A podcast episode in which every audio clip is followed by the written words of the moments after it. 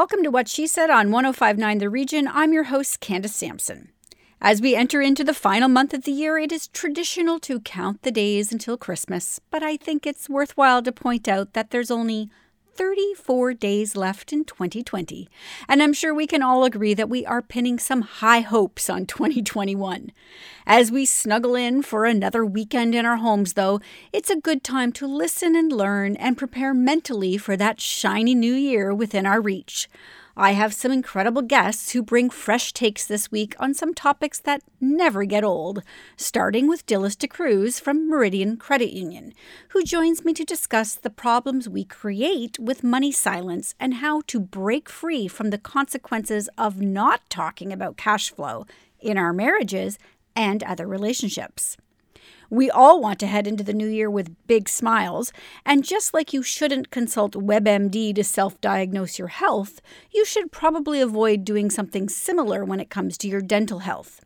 The facts are important when it comes to keeping your smile bright, and Anaida Deti from Dental X joins me today to bust some myths about baby teeth, seeing the dentist when pregnant, and teeth whitening. Come All Ye Faithful will have new meaning this year as the faithful find new ways to celebrate away from the church. Reverend Daniel Brereton is always a breath of fresh air, and he joins me to share his perspective and offers some new ways to celebrate the holidays and find peace without a visit to the church. It's starting to feel a little like Groundhog Day here in Canada, with the government reacting to increasing virus caseloads the same way they did in the spring, which begs the question have we learned nothing in nine months? Lauren Dobson Hughes is an advocate and consultant specializing in gender, health, and rights. She joins me to discuss what needs to happen so we can stop repeating the same mistakes. Every week, I feel for certain that Anne Brodie is going to run out of fresh entertainment for us, and every week she shows up here with brand new releases. This week is absolutely no exception, with a whole slew of new movies and TV shows, including a roundup of some incredible holiday movies you won't want to miss. Finally, necessity might be the mother of invention, but it can also be the mother of reinvention. In a full circle moment, the iconic Erica M has returned to her roots with her new podcast, The Reinvention of the VJ, which gets up close and personal with Canadian VJs and finds out where they are now and how they dealt with the jump from TV stardom to new careers. It's another full week here at What She Said, so let's jump in right now on 1059 The Region.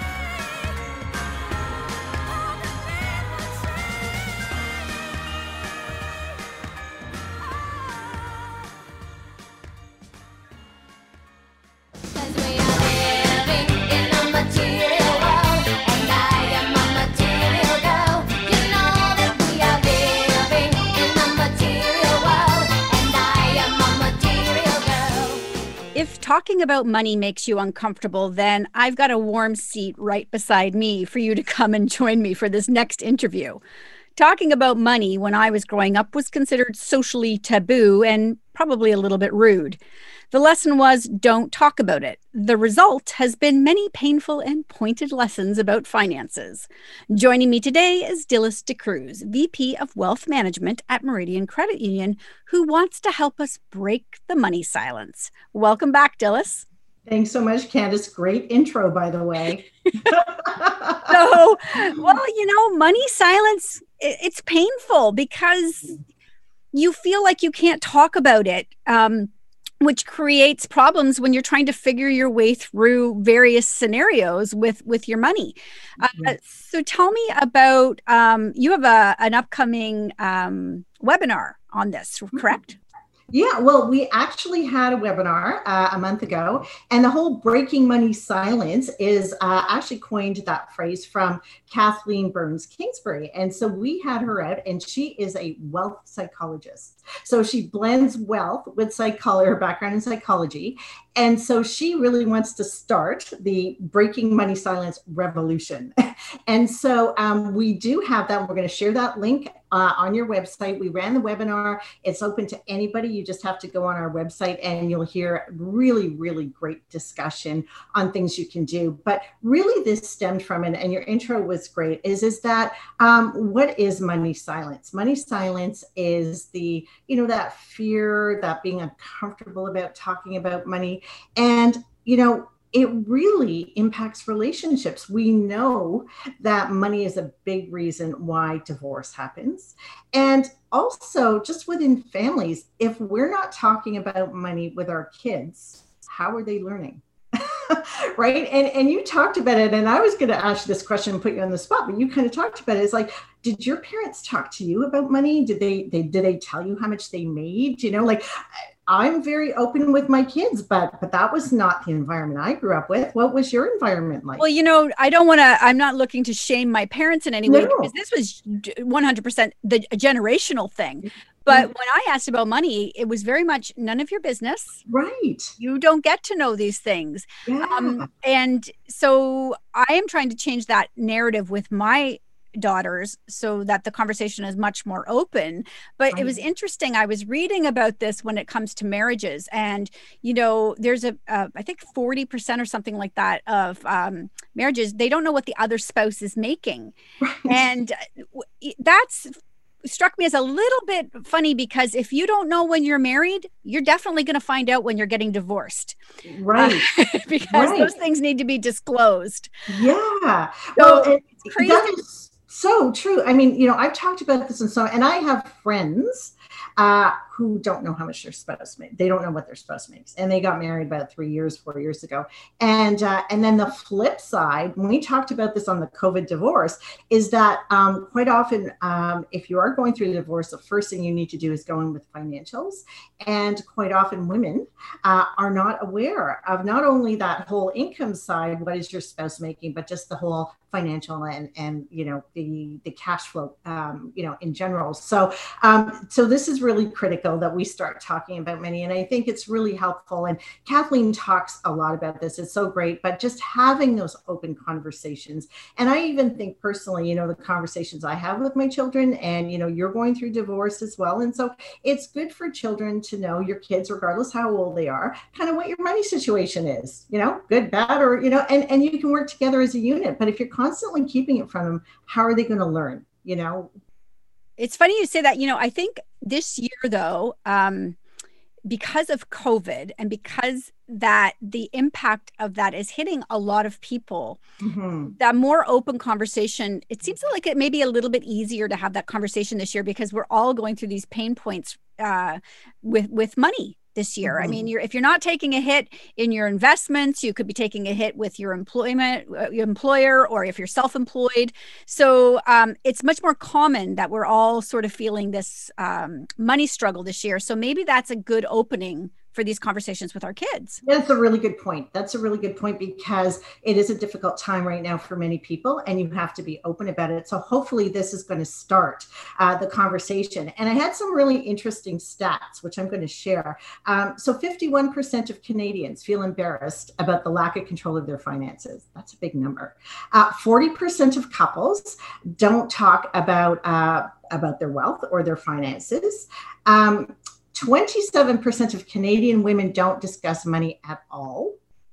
And it's only 18% of men. So women are a little bit more uncomfortable. Okay, but this is the stat I love. Well, it boggles my mind. I don't really love it. 61% of women would rather talk about their own death than money.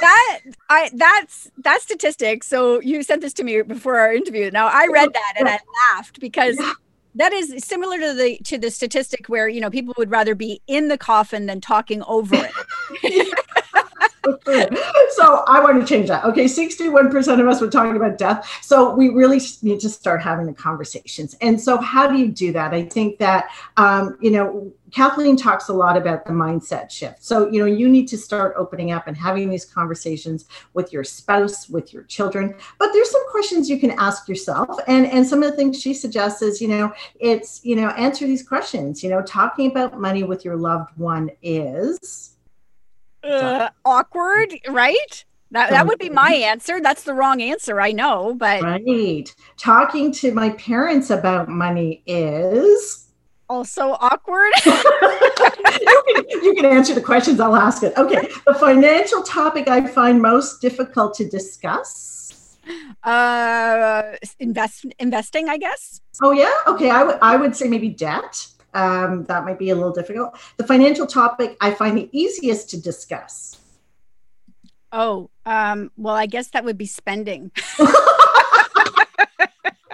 You're probably representative. And then the biggest fear I have when it comes to money talk is. Oh, wow, wow, wow. My biggest fear when it comes to money is that, well, and maybe not money talk, about money is that, you know, I'm going to end up, you know, uh, on the streets someday in my old age. I mean, I'm running ah. out of money. Yeah. In my old age. That's a real fear.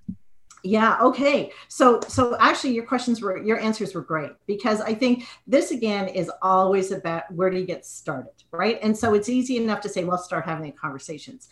But you know, if you um, have the right advisor that is going to probe you and ask these questions, and I really loved your last answer because there's so many people we we worry about the future. And wouldn't it be great if you had somebody who had your back and said, "You're okay. We're going to have a oh, plan." Yeah. We're going through a hard time with COVID right now and so we're going to adjust your plan but you're going to be okay. And we're going to we're going to adjust it when when we're, we're past this this difficult time. And so i really again say get in front of an advisor somebody who you're comfortable with. And you know at meridian we've had kathleen out twice training our advisors. So they're trained to now start asking these questions uh, so that you can not only have um, this discussion with your advisor but you can have this discussion with your kids. In your case you know the children your older kids could be invited to the meeting with the advisor and you could have a family discussion and right and, and or um, our advisors can help um, you know parents children start saving for the future. I know i put my son in what in front of my advisor and he's just studying well he's not even at a university he's doing his master's so he's going to start saving now. So have an advisor that actually will ask these questions will encourage you to think about it and talk about it and and just kind of give you that safe space to, to have the discussion so that you can actually bring your family kids husband spouse partner whatever parents you know uh, about the whole estate thing. There's so many you know and one of the stats here was two-thirds of affluent families have not talked to their children about their wealth or never will. So what happens when they pass away? Then you have all this family you know turmoil and and you know, fighting. The the idea of wealth and psychology mixing here is huge because as you're saying these things, yeah. I can feel the stress and the anxiety in me because nobody wants to talk about losing yeah. a loved one. Yeah. Uh, but yeah. there are some real, very real practical things that should be addressed before that happens, right? Right. right. Um, and and you know, when you said when you were saying about, you know, somebody saying I've got your back, that that I could almost feel the tears welling up in the back of my eyes because that's a very real emotional feeling yes. that people have about their future and about that relationship with money. Yeah. So that connection is huge. So I really do love this. Um, so again, yeah. where can people find this webinar? Because I think it's it's it's going to be amazingly helpful for so many people?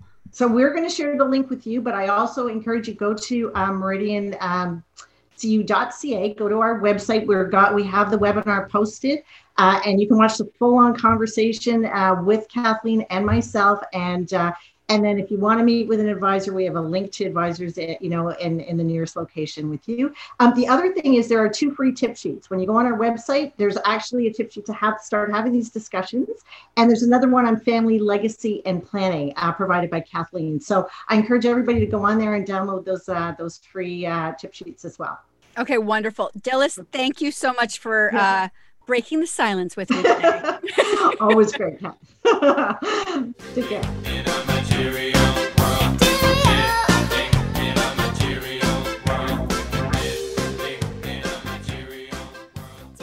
More with Candace Sampson and what she said coming up on 1059 The Region. Welcome back to What She Said with Candace Sampson on 1059 The Region.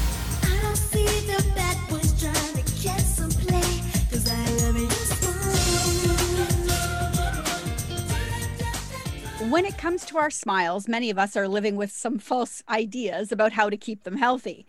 Anaida Deti is the owner of Dental X here in Vaughan, and today she is joining me to share some of the most common dental myths out there. Welcome back to the show, Anaida. Thank you for having me. So, one of the myths you say is that you can't, people think you can't go to the dentist while you're pregnant. I'd actually never heard that one. Um, a lot of people think that it's dangerous to go to the dentist when you're pregnant, but uh, that's uh, not true. It's very important to have um, to see the dentist when you are pregnant. Especially one of one of the most common things uh, we see is uh, it's called pregnancy gingivitis, and you see quite a lot more bleeding, and the gums are uh, very inflamed during pregnancy because the hormones, as we know, are going crazy at that time. So um, it is uh, very important to see um, the dentist and the dental hygienist to make sure that you get uh, proper treatment if it's needed. Um, the only thing that we don't suggest during pregnancy is, uh, especially in the first trimester, it's the x-rays uh, that we usually just uh, let them unless it's an emergency. Um, but otherwise, we don't uh, take x-rays. And um, also fluoride. Fluoride is one thing that we don't, we don't give to the patient when they are pregnant. Okay. But otherwise, it's very important to see the, the dental professional. Okay, excellent. And so then what about all those people out there walking around now right now saying my my teeth look good. I feel fine. it's um, you know, when you feel pain or when you see something, it's already too late. So it's um, it's very you know like that's why we have uh, the patients coming in every three, four, or six months to make sure that we get everything early.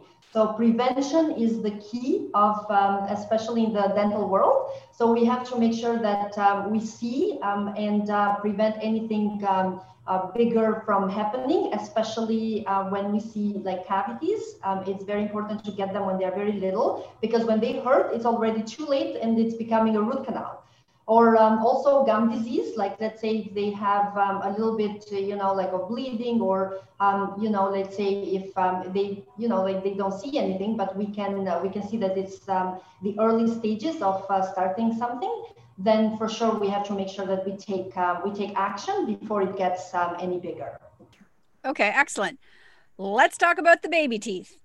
Yeah So a lot of people say, oh, baby teeth are not important. They will fall anyway. Um, it is true, they will fall, but baby teeth are as important as the permanent teeth. Um, and they are there for a reason. Um, it means that, um, you know, the baby teeth have a very important function. Um, definitely it's for chewing, which is the first, you know, the first thing. Um, and also they keep the place for the permanent teeth to come in. So even if, um, uh, let's say if they have a cavity or um, you, lose the baby teeth early, we have to make sure we replace them with uh, maybe a temporary crown or um, let's say with a space maintainer, just to make sure that uh, we keep the space so the permanent teeth come to place and they don't go all over the place. And then you need orthodontic treatment, um, probably a very, you know, like advanced orthodontic treatment at a later date. So I mean, and we can't we can't dismiss obviously that taking care of baby teeth sets you up for success taking care of your adult teeth later True. right True. So that's also very, you know, like it's a very good point because we have to teach um, kids that um, you have to take um, care of your teeth early so they know when they get older, they continue and uh, they take care of their teeth, especially during the teenager years, which is the hardest, uh, which is the hardest time to make, you know, them take care of their teeth. But um, that's why we, it's very important to actually um, teach the parents more than the kids that the baby teeth are so important because I, I hear a lot of times when they say, um, oh, you know what, it's okay, you know, baby teeth are not as important in front of the kids. Um, and that's not good. We, we say no, baby teeth are very important, as important as the permanent teeth. Okay. So I, I'm curious about teeth whitening because this is something that um, I've heard can harm your teeth. Is that true? It is not. Um, teeth whitening do not harm uh, your teeth. Um, and I'm talking about uh, teeth whitening done at the dental office. I know teeth whitening sometimes they're done also elsewhere, uh, which I definitely, you know, don't agree with it. Um, if you don't come to the dental office and cut your hair, so it's the same thing, you know, that when you go uh, to other places to do teeth whitening, it's not. I don't agree with it. But in the dental office, when we do teeth whitenings, they are not dangerous. There is um, no permanent damage done to the teeth. The only thing that you see is only temporary sensitivity. That's the only thing, and that usually goes between 24 to 48 hours. Um, and then your teeth become back to normal, just whiter, brighter, and uh, much nicer smile. I'm but, curious. Uh, how long does teeth whitening last for? Um, we usually say it's good to be uh, to do the teeth whitening once a year. Um, I'm not. I'm all you know. Like always, I say everything in moderation you don't you know do things you know like in in extreme um, you have people that want them you know the teeth when they smile the only thing they see is those white teeth but i usually say everything in moderation so once a year is a good um, it's good to, to do them and maybe you know touch up a little bit at home uh, for uh, maybe every six months or so to touch them up a little bit at home but not more than that Okay, excellent. So we're coming up at the end of this. This is great though, but if people want to connect with you uh, and they have questions, where can they find you, Anaida? So they can find us on social media, which is one of the best ways to reach us. Um, on Instagram, dentalx.ca, on uh, Facebook at dentalx, um, and also they can uh, shoot us an email at info at dentalx.ca or on our website at dentalx.ca. All right. Thank you so much, Anaida. You're always a wealth of information. We'll see you again next month. Thank you very much for having me.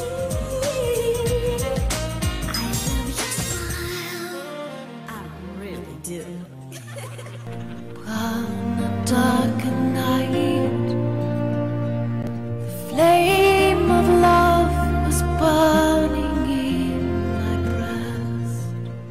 Oh, Come All Ye Faithful is proving a bit problematic for those that typically gather in houses of worship during the holidays.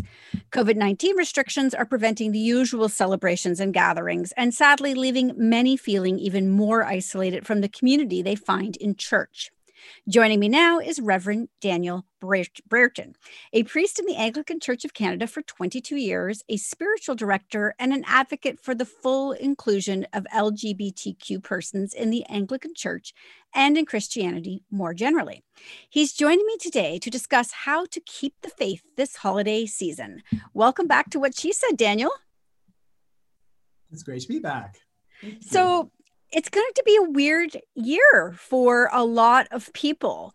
Um, and I, I, suspect a little bit disheartening. So, how are you helping your parishioners, um, you know, keep the faith this holiday season? Uh, but since the, uh, since COVID started uh, for us back in March, we've been uh, putting services online each week, uh, recording services and um, sometimes weekly reflections. And so, putting all that up on our YouTube channel.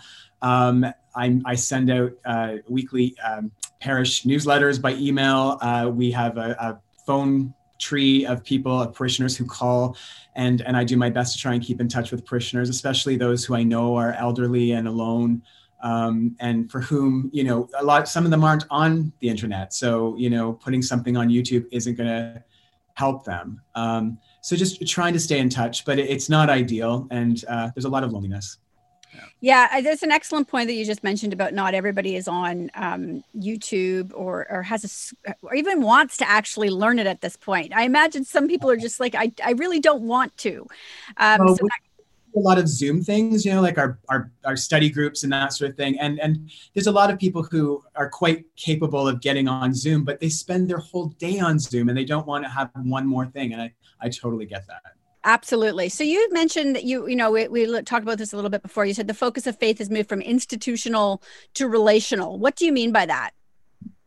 Um, just that I think for a lot of people, and I and I can like speak from my own uh, my own uh, experience as in the church as a Christian, but I think a lot of people faith had become about going to church, going to a certain building, having a having this institution that kind of did religion for you, and you just went and passively participated. And and the challenges that COVID has brought up, I think, has shown people that um, we can't do that. That, that we don't go to church we are the church so how do we be the church at home in our own families in our own communities um, and how do we how do we engage with faith when we don't have the institution able to do it for us and, and help us in the in the way that it traditionally has happened. So I think it's it's really focusing on your your own personal relationship with the divine and how you access that outside of um, Sunday morning services. Uh, how do you stay in touch with the community of the church when we're not automatically gathering once a week on Sundays? Um, or we can't gather together uh, because of the restrictions. So I think people are realizing that a lot of those other things that took a lot of our time and energy aren't really important. What's important is the community and how do we keep the community connected.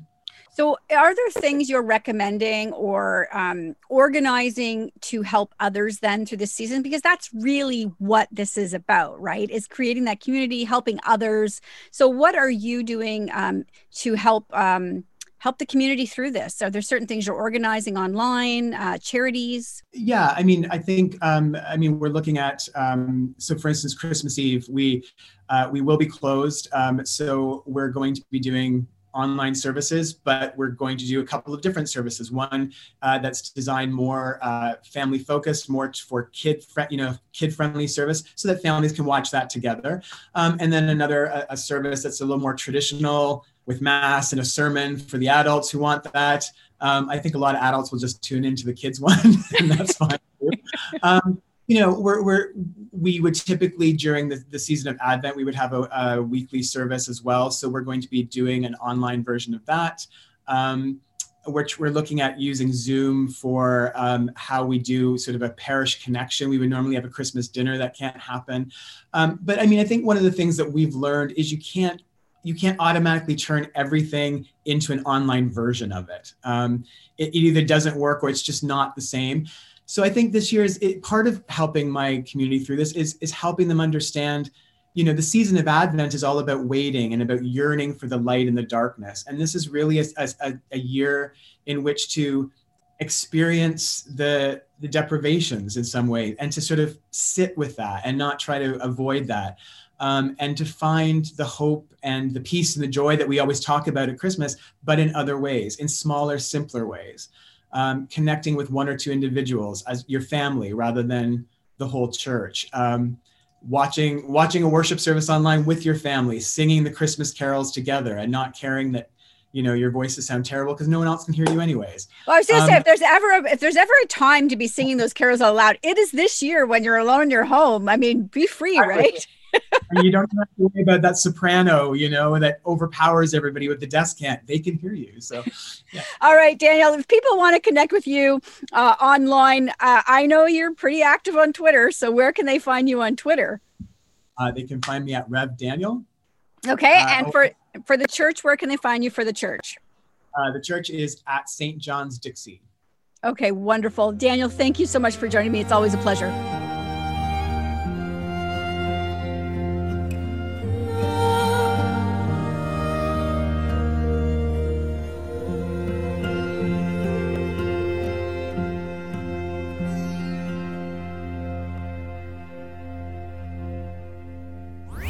Stick around. More What She Said with Candace Sampson coming up on 1059 The Region. Welcome back to What She Said with Candace Sampson on 1059 The Region. Yo, my cat died and a global pandemic took over my life. And I put out some music that nobody liked. So I got really sad and bored at the same time. And that's why I'm like low key F 2020. As we enter into the ninth month of this pandemic, it's starting to feel a little like Groundhog Day in Canada without the sense of humor. While vaccines are close, we're not there quite yet, and that means finding a better way to manage the virus with less harm to women. Lauren Dobson Hughes is an advocate and consultant specializing in gender health and rights. Her current clients include the World Bank, the Bill and Melinda Gates Foundation, and the G7 Task Force. And she is determined to make the world a better place. Welcome to the show, Lauren. Good to be with you. So, you work with some global clients, obviously. So, before we pull in and focus on Canada specifically, when you look out at other countries right now around the globe, what ones do you think are weathering this storm well? I mean, I think you see the countries that took this seriously from the very get go and locked down early and did so seriously and provided their citizens with support that they needed to lock down. So they didn't just lock down and say, you're on your own, good luck. They took it seriously and they took long term care homes seriously. They provided extra resources to prisons and factories um, and to women. Um, you know, I think we've seen New Zealand has been cited, Taiwan, Singapore, some of the countries in the East. Um, largely in the sort of Western developed world, we've not handled it well. I think, I mean, not many countries handled it well the first lockdown in spring because we just didn't know what we were dealing with. But now, hopefully, we were older and wiser and we've done this before. And we really should we saw a second wave coming in the fall. We didn't know exactly what it would have looked like but we knew there was something like very likely coming. Um, and it feels like we're really not prepared for something we should have seen coming yeah, and that's what I read with interest in in, in the article. You you wrote an opinion piece for Globe and Mail, which is why I approached you uh, for this interview. And you said, you know, well, we don't have a crystal ball, and the path wasn't clear. That second wave was almost a surety, right? We knew from past pandemics that this was going to be, um, this was likely going to be the very scenario we we're looking at. And yet, here we yeah. are. Exactly, and it, you know, I think a lot of people are watching with looming horror and real disappointment that we understood we had to lock down in March, April, May because we really didn't know what we were dealing with. It was all hands on deck, stop everything. But this time to see again long term care homes, again women, again discussion of shutting schools, again, you know, poor people, vulnerable people who have to go out to work, who are being penalized. And yeah, just this real sense of disappointment that we should have learned from this and we should have spent summer putting in place things to both prevent this and then when we when it did arrive if it arrived for for people to be able to cope. It's all very good. I'm exercising personal responsibility. I don't go out much. I wear my mask. You know i'm doing all of the things i should but there's some things I can't do. I can't set up an effective test and trace and isolate system on my own. I can't procure PPE for everyone on my own. There's a role for governments here. Yeah, and it's been really disappointing to see them spent summer letting numbers rise and rise and rise, and now we're at the point where I think a lot of people fear that we're heading for lockdown again. How much do you think we are being affected by a lot of the disinformation out there about this pandemic? I mean, you know, today um, I just saw a barbecue place in Toronto defying orders and opening up and, you know, uh, eh, what how much of a role do you think that has to do with right now with what we're looking at? I think, yeah, there's definitely, you know, the conspiracy theories and the role of QAnon and places on the internet I think there's a real where there's a lack of leadership is in shutting that down immediately. You know, so I saw this morning you were referencing the guy who is continuing to operate his restaurant because he doesn't believe in in COVID and thinks it's a myth, etc. And then, you know, for a premier to then say, I understand where he's coming from, like I'm not judging people because they're hurting, that for me is normalizing dangerous beliefs yes, small businesses are hurting and they haven't received enough support, but allowing that type of belief that it's okay to be like a QAnon, I don't know if this guy was, but let's say, you know, vaccine hoaxer. Once we start allowing that into the discourse as if that's an acceptable, normal opinion to have, it's not.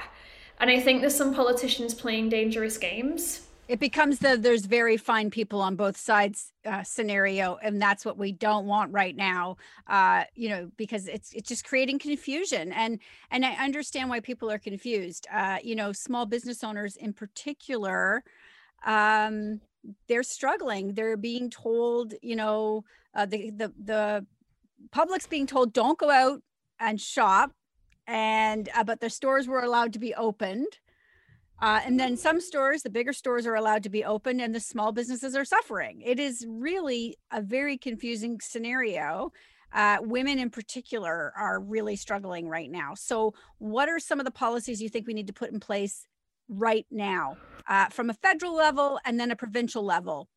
I'm not an epidemiologist or a public health expert, and I said this in my piece, and I feel like the longer you let this go on, the longer the numbers have risen uncontrolled and there's been uncontrolled community spread, the fewer your solutions, the harder it becomes to put the toothpaste back in the tube. And I know for me, if somebody said we need to go into absolute total lockdown again, I'd be like, oh no, no, no, no, I would feel quite anxious and about that. And so, yeah, once the toothpaste is out of the tube, it's very difficult to put back in. And I know there are various folks talking about COVID zero. We need to go back to not just planking the curve, but eliminating COVID, which is really harsh. That's going to be incredibly hard on people, if not impossible. Um, I think small businesses need certainty. I'm self employed. You know, I also want certainty, like, and I can understand being told open, close, open, close, you're open, but nobody's allowed to come is incredibly uncertain. And instead, preparing small businesses, particularly ones like restaurants, for a really tough winter and saying, you just need to close until April and we will help you. We will provide bridge funding, we will, you know, waive your rent, whatever it happens to be. And then they're not stuck in this up down up down cycle. Um, and then for women that we've seen women's employment dropped to levels we've not seen since 1980. So we set back women's economic participation by 30 years. And women have returned to the workplace at less than half the rate of men. So women are dropping out and men are actually joining the workforce. And I, I think we're going to see repercussions for that for 10, 15 years plus if we don't get women back into the workforce. Um, when women are working, it has an impact on their children's poverty levels, their children's education, their own domestic violence situation, mental health. Like, it's not just the money in the work, it's all that that means. And I'd like to see some really ambitious initiatives to address the rate that at which women have dropped out the workforce. Yeah, I think that is one of the things that I mean, I've personally heard over and over again for nine months on this show. It is what she said. So we've heard this a lot is how this is affecting women. And it can take years uh, to recover from. I mean, I know it's been nine months, but that nine months is going to be felt for potentially a decade for some women. Yeah, these are sort of long term, big economic, like economy shaping moments. And if governments give us that kind of very tinkering around the margins, the meagerest kind of little initiatives, it's not going to address these huge, big shifts in the way our economy works. And I, yeah, I do fear for not just individual women who've been forced to quote unquote choose, and it's not a choice. If your kid's childcare is is closed, your school closed, or your kid's learning from home and just can't do that without support, it is likely the woman who's going to drop out. And I know from when I returned from mat leave just after a year, it was really hard to get back into like work. Never mind having been out of work because you haven't wanted to, and then trying to find work again in an economy that shifted to much more male dominated workplaces yeah, if you're out of work for several years with young kids, that you never recover. Most women never recover that trajectory of their earnings again. They are lost years, and you are forever then on a different earnings curve. Yeah, and we can't we can't dismiss that there's going to be a gender bias now in the workforce as well, with the with the scales tipping largely towards males in the in the workforce. So, uh, Lauren, if people want to connect with you and keep in touch and follow your work, where's the best place for that? Uh, you can follow me on Twitter at L Dobson Hughes, um, where I often share my thoughts on gender, women's rights. Excellent. Thank you so much for joining me today, Lauren. Great to be with you. Thanks so much.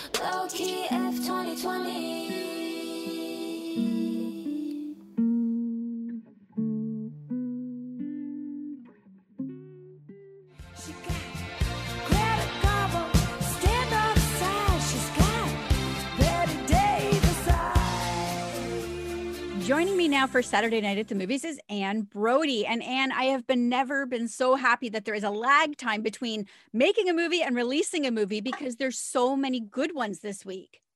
You said it. I have been so busy and I've been gathering lots of Christmas content because you and I love it, right? Oh, yeah. Every night right now, I am sitting in front of the TV watching Christmas shows. It's just, it's what's keeping me going through 2020. I know. I know. Whoever thought it would be the case, right? I'm going to start you off with the most surprising Christmas movie. It's Hulu's happiest season. And Kristen Stewart, you know, she's always glowering. she never looks happy. She's always like cool. Yeah. She actually laughs and giggles and has fun in this film. And she plays the girlfriend of um, a girl who has not told her family that she's gay. They go home for Christmas to her house, and it's you know a lot of a lot of hiding around. And then they she wonders, well, why aren't you coming out? Why aren't you telling them how important I am to you? And uh, it sounds serious, but it's quite funny. It's really amusing. Dan Levy's in it. He plays a best friend who comes over and and you know tries to smooth things over. It's actually quite adorable. And Alison Brie and Aubrey Plaza are in it, as well as our very own Victor Garber.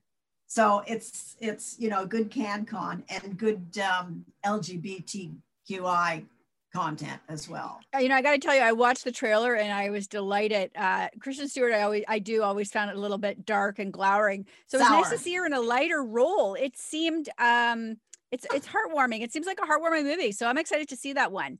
What do you have got for us next? Oh, Goldie and Kurt back together again in the Christmas Chronicles 2. I don't know if you saw the first one, but honestly, you know, this is as far as from corn, Christmas corn, as you can get.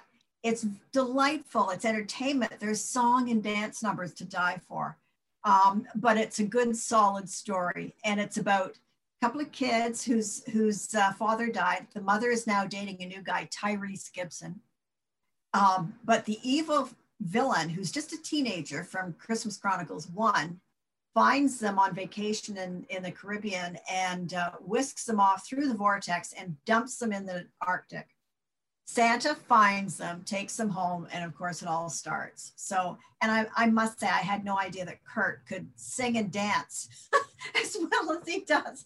To me, that was the highlight. I, I think what I liked the most was seeing Goldie Hawn. I just, oh. I adore her. And so it was great yeah. to see her back in a role as well. And of course, they're a couple in real life and she just had either her 74th or 75th birthday. So, you know, well done, Goldie. Good stuff. Excellent. And, All right. What else do you got for us this week? Okay. Melissa McCarthy stars in uh, Superintelligence on HBO.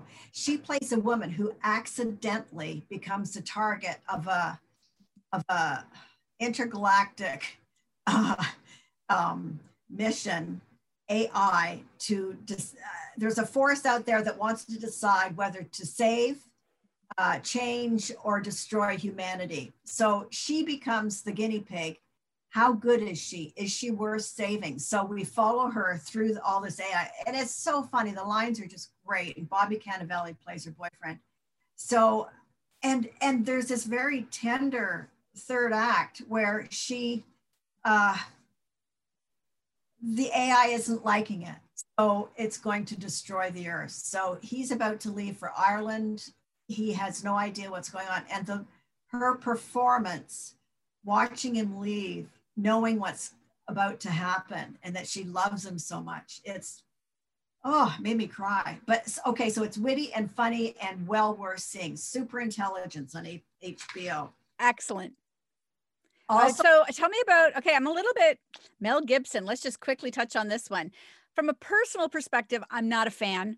Uh, so to hear he's back in the movies, what do we think of his newest? Playing a drunken Santa Claus who lives on a farm just outside Ottawa, which was where they shot it. And uh, his wife is Marion Jean Baptiste, who's one of the great actors. So he's, uh, oh, it's a troubling storyline. A rich young kid has hired an assassin to kill him, Santa, Kris Kringle, because he left him a lump of coal, which this kid richly deserves. So it's a it's guns and weapons and ammo and stuff. Very strange. And dark. I have no more to say about it. All right. And speaking of dark, just quickly, we have about a minute left. Do you want to t- touch on Black Beauty?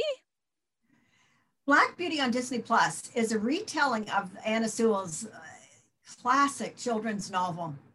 And it struck me watching this really well made new version, live action, with Kate Winslet providing Black Beauty's voice, how dark it is because Black Beauty keeps being sold to new owners who have different ways of treating her, and some are outright abusive.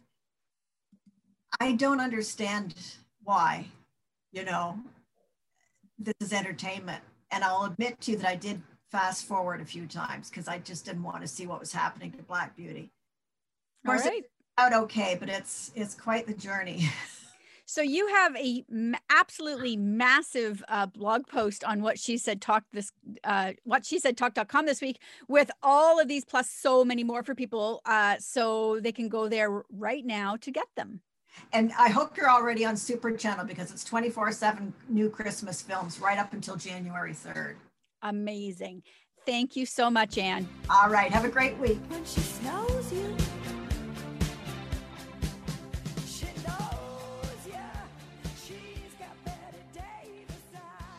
More with Candace Sampson and what she said coming up on 1059 The Region. Welcome back to What She Said with Candace Sampson on 1059 The Region.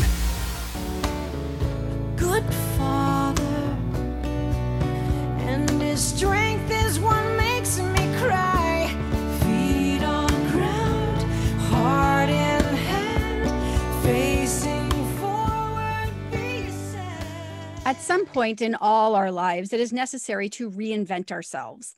How to do so and pull the important lessons from the last chapter forward is often the challenge. Erica M is the mother of reinvention, literally, going from being Canada's coolest VJ in the early days of Much Music to being Canada's coolest mom with her highly successful parenting website, YMC. In one of those full circle moments, Erica now has a new podcast called Reinvention of the VJ and joins me to discuss. Welcome back to the show, Erica. Candace, that was an amazing introduction. Thank you so much. Oh, well, you know, just so everybody knows, full disclosure, you and I have been friends for a long time. So it was pretty easy to write that introduction. When I first met you, though, you didn't write. I and didn't. Look at you today. You are the master of reinvention. You're amazing. Oh, well, thank you. Thank you. We have a mutual admiration society going on. So tell me what compelled you to start this podcast? Well, there's a few things. Number one, COVID hit and I was bored out of my mind. So I was looking for a project, something that I could, you know, control. Something because you can't just sit and wait for things to happen. You have to make things happen. So when COVID hit, I was able to do all the interviews on Zoom. I didn't have to find a lot of people to uh, travel, you know, that kind of stuff. So it became much easier. Secondly, a lot of people ask me about my time at Much Music, and to be honest, I don't remember a lot of it. I was under such severe stress that my brain could not take in every, like all the experiences because I was just trying to survive. And I was curious to know if the other people who did the same job as me were ha- had the same kind of experience. And then I was thinking, are they also plagued with your Erica M from Much Music 30 years later? Did they also become defined by their time at Much Music? And what is it about Much Music that resonated so deeply with so many Canadians? And I thought, you know what? There's some really interesting conversation to be had. Plus, when I wanted to do a podcast, people said to me, you should only do a podcast about something that you are an authority on that no one else can speak to with that authority. And I thought, hello, reinvention and much music, that's me. So, did you find, uh, you know, I, am sure you were expecting some commonalities, but did you find them when you started to interview uh, former f- VJs? You know, I, I, haven't actually. What I did find is uh, a kinship and a connection amongst everybody. There's this sort of deep connection that we all experience that allows conversation to flow really freely. So I've done a lot of interviews. Now I've done 16 interviews. Only four of them have been published and posted so far. But there is this mutual respect and um, sense of community because we weathered the storm together, even though our storms were different. So, this experience for me has been profoundly meaningful in a way that I never thought. And it has healed a lot of sort of emotional challenges that I remember from back in the day because I'm being validated by hearing other people's stories. Right. So you're not going through the, it wasn't just you, it was, you know, somebody else was going through these things as well, these very stressful moments. Yes. And everybody handled it differently and came out different on the other end. But we all experienced the chaos and acknowledged that it was a really hard job. So you have four of those uh, interviews out now um, on podcast. So who have you? Who's who um, have you interviewed so far?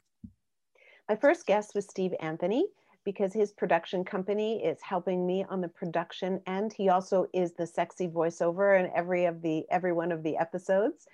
Um, and he was, you know, he's a, a crazy guy. You can't sit still for two minutes, but we had such an in-depth and vulnerable conversation. I was kind of blown away. He kind of made me cry at one point out of happiness. Um, I interviewed the nicest guy in broadcasting, Rick the Temp Campanelli, and then the woman who has blazed the trail for women in broadcast media, specifically entertainment, Jeannie Becker. And yesterday we dropped George Stroumboulopoulos' interview, also known as Strombo, who I had really no idea how passionate he is, how kind, how empathetic he is, and how important his audience is to him. So each interview completely different, and each conversation was incredibly meaningful to me. And each of these people have gone on to reinvent themselves in very different ways, right? Well, that's the thing is that the one thing that kept us together is much music. A lot of people have gone on to careers in broadcast, uh, but in different ways. So it's interesting to see the people who sort of walked away from much music and other people who sort of stood on the shoulders of much music to uh, you know, further their careers, both of which are great.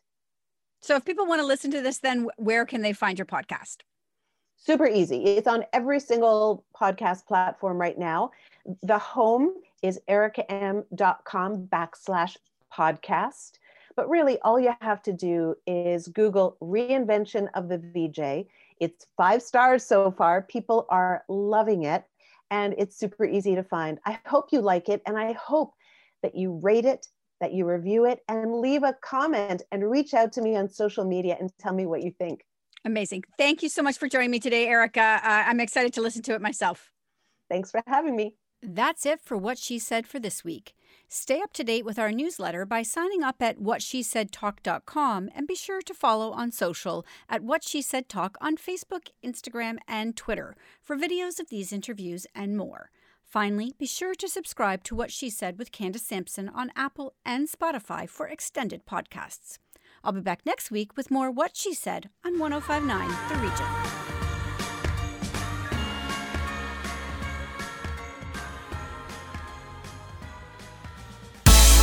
Previous episodes of What She Said on 1059theregion.com.